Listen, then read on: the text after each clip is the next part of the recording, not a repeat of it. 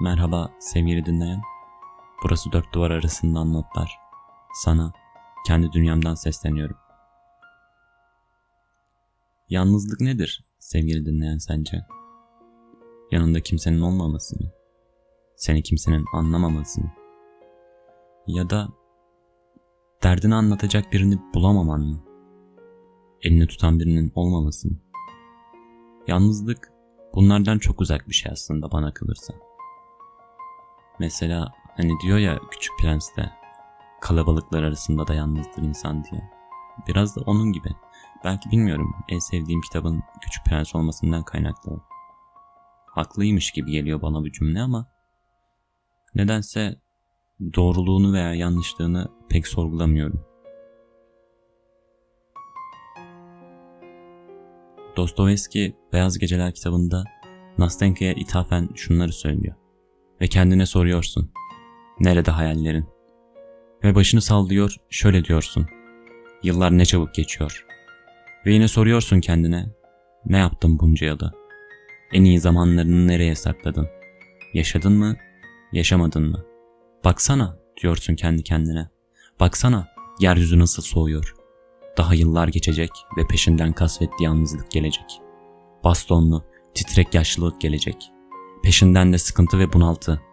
Hayal dünyanı aracak, donacak. Hayallerin kaybolacak ve ağaçlardan düşen sarı yapraklar gibi dökülecek. Ah Nastenka, sonuçta hüzünle yalnız kalacaksın. Tam anlamıyla yalnız ve hatta yazıklanacak bir şey olmayacak. Hiç, tam olarak hiç. Çünkü kaybolup giden her şey, her şey hiçti.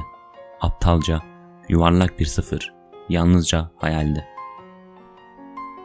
İnsan bazen kendi varlığının anlamını sorgulamıyor değil. Hani ben neden dünyadayım, neden yaşıyorum, amacım ne, ne yapmam gerekiyor? Yahut ne yapmak istiyorum? İnsan bunları sorguluyor ve sorguladığında eline neredeyse büyük bir sıfır geçiyor. Hiç. Tam olarak bir hiç. Aslında sıfırın da kendi çapında bir anlamı var. Onu anlamsız kılanlar da bizleriz. Sıfırı bu kadar yalnız bırakmak, dışlamak, sıfıra bu kadar anlamsız hissettirmek ne kadar doğru bilmiyorum. Ve sorgulamıyorum. Sorgularsak çıkamayız işin içinden. Kaybolduğumuzda kalırız. Ve sonra biz de sıfır gibi bir hiç oluruz.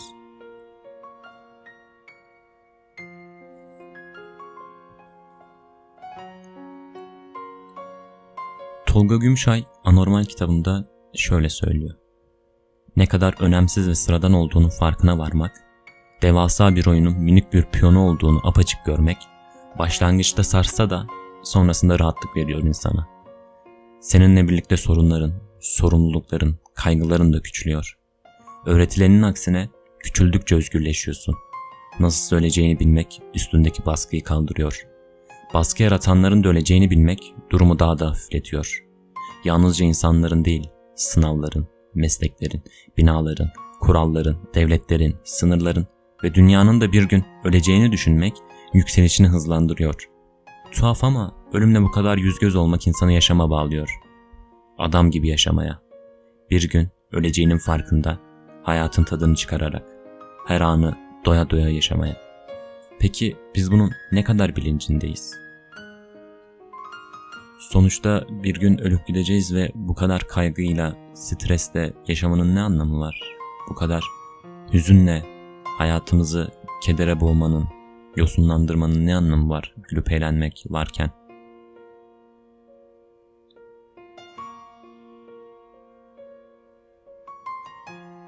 Ali Lidar'ın çok sevdiğim bir şiiri vardır.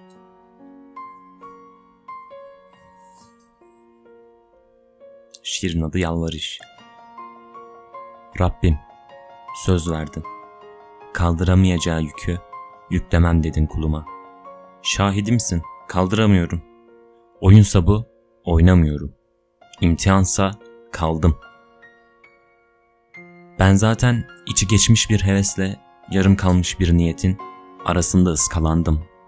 Pişmeden yandım. Son sözüm sana yine de üstesinden gelemedim.'' Bu yaşamak sınavını. Bağışla. Aslında Ali İldar burada hislerimize tercüme oluyor gibi. Yani inanç meselesine girmek istemiyorum. Varsayıyorum. Yani hani Rabbimiz bize kaldıramayacağımız yükü vermiyordu. Kaldıramıyoruz işte. Görmüyor mu?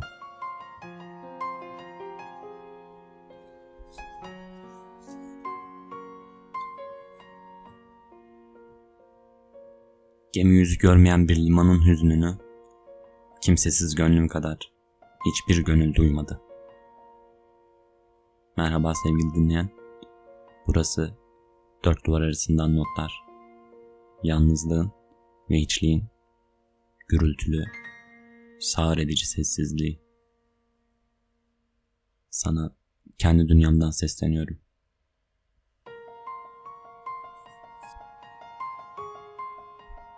Her şey araya giriyor, aradan çıkıyor.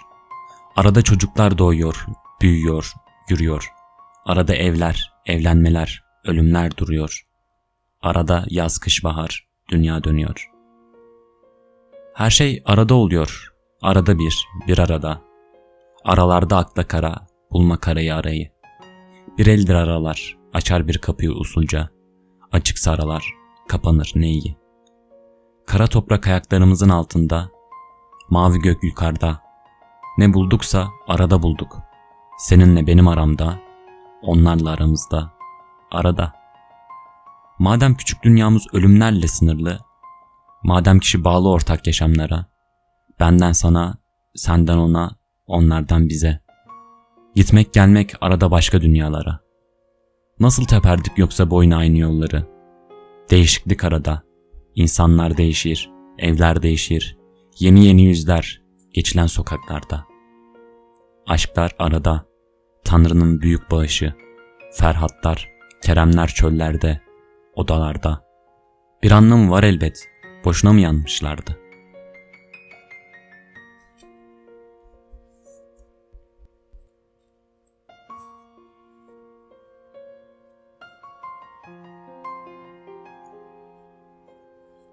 Bu son sefer dedi, yıldız konuşan çocuk. Kar fırtınasıyla başlayan ömrün demek son gökyüzü. Her seferinde yeniden doğulan ölümler, ilahi tayin kurumsal, tekamül bir uzun kumsal, unuttukça hatırlanan bir öykü, varmışla yokmuş bir masal. Demek bu son sefer diyor yıldızlar.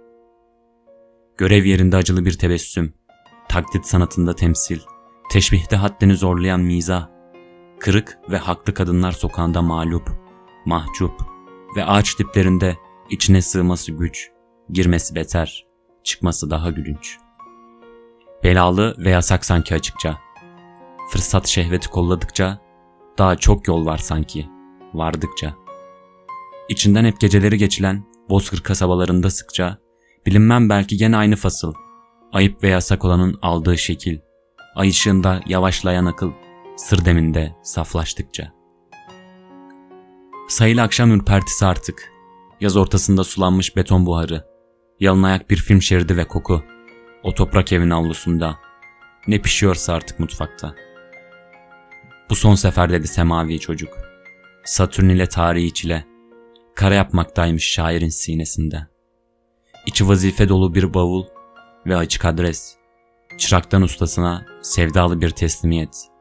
Yenmek yok, maksat yarışı bitirmek.''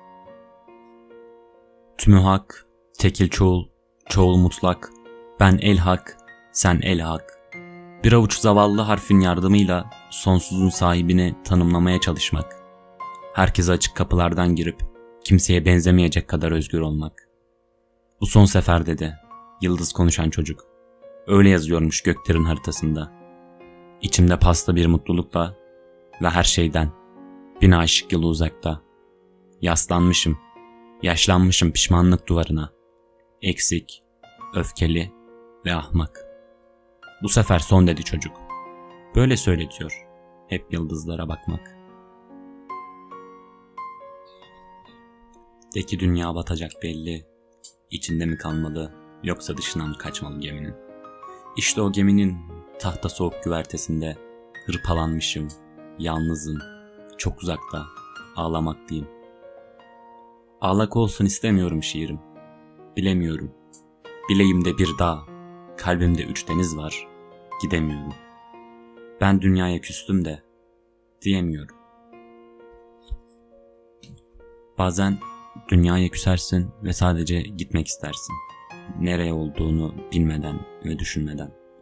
Uzun bir otobüs yolculuğuna çıkmak istersin mesela. Bir gece vakti. Soğukta tir tir titrerken sigara ve çayını içersin dinlenme tesisinde. Çok şükür yaşıyoruz be sevgili dinleyen. Bu da bir şey. Peki sana bunları neden anlatıyorum? Yalnızlığımı bastırmak için mi? Delirmemek için mi? Kendime anlatabilme çabası mı? Bilmiyorum. Olabilir. Yalnızlık konusunda Ali Lidar şöyle söylüyor. Ben boş harcanmış bir ömürden bahsediyorum. Sen bana yalnızlıktan şikayet ediyorsun. Aslında daha büyük sorunlarımız var yalnızlıktan.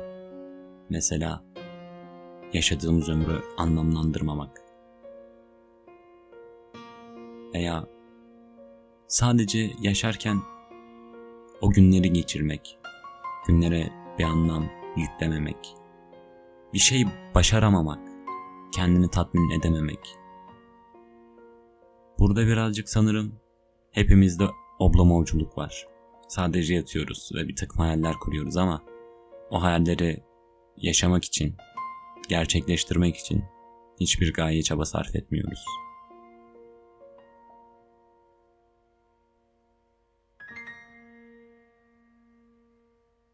Peki senin yazgın ne?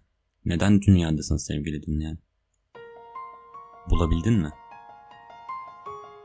Yine Tolga Gümüşay Anormal kitabında yazgı ile ilgili hususu şu şekilde anlatıyor.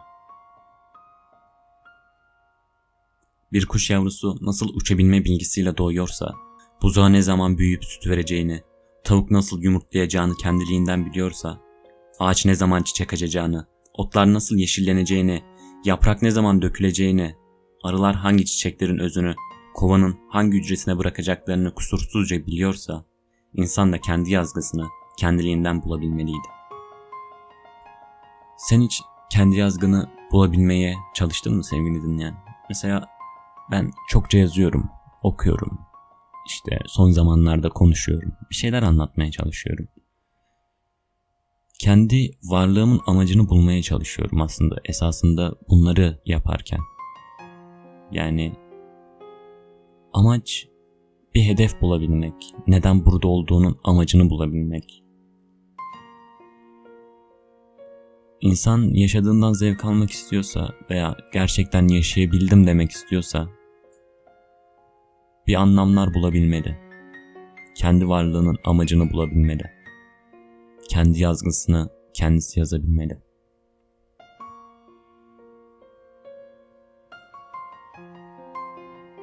Bir gün hepimiz öleceğiz sevgili dinleyen.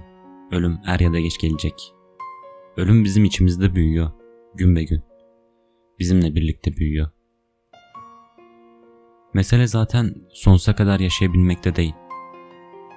Arkanda bir takım izler bırakabilmekte. Bazı şeyler için çok da yorma kendini. Çabalama. Önemi yok çünkü. Geriye bir vicdanın kalacak.'' Yerin seni çektiği kadar ağırsın.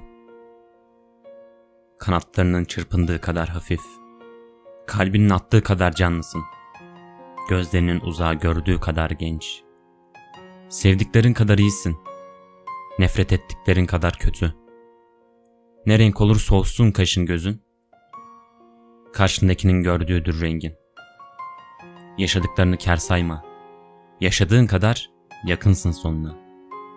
Ne kadar yaşarsan yaşa, sevdiğin kadardır ömrün. Gülebildiğin kadar mutlusun. Üzülme, bil ki ağladığın kadar güleceksin. Sakın bitti sanma her şeyi. Sevdiğin kadar sevileceksin. Güneşin doğuşundadır doğanın sana verdiği değer. Ve karşındakine değer verdiğin kadar insansın. Bir gün yalan söyleyeceksen eğer, bırak karşındaki sana güvendiği kadar inansın. Ay ışığındadır sevgiliye duyulan hasret ve sevgiline hasret kaldığın kadar ona yakınsın. Unutma, yağmurun yağdığı kadar ıslaksın. Güneşin seni ısıttığı kadar sıcak. Kendini yalnız hissettiğin kadar yalnızsın ve güçlü hissettiğin kadar güçlü. Kendini güzel hissettiğin kadar güzelsin. İşte budur hayat. İşte budur yaşamak. Bunu hatırladığın kadar yaşarsın. Bunu unuttuğunda aldığın her nefes kadar üşürsün. Ve karşındakini unuttuğun kadar çabuk unutulursun. Çiçek sulandığı kadar güzeldir. Kuşlar ötebildiği kadar sevimli. Bebek ağladığı kadar bebektir. Ve her şeyi öğrendiğin kadar bilirsin. Bunu da öğren. Sevdiğin kadar sevilirsin.''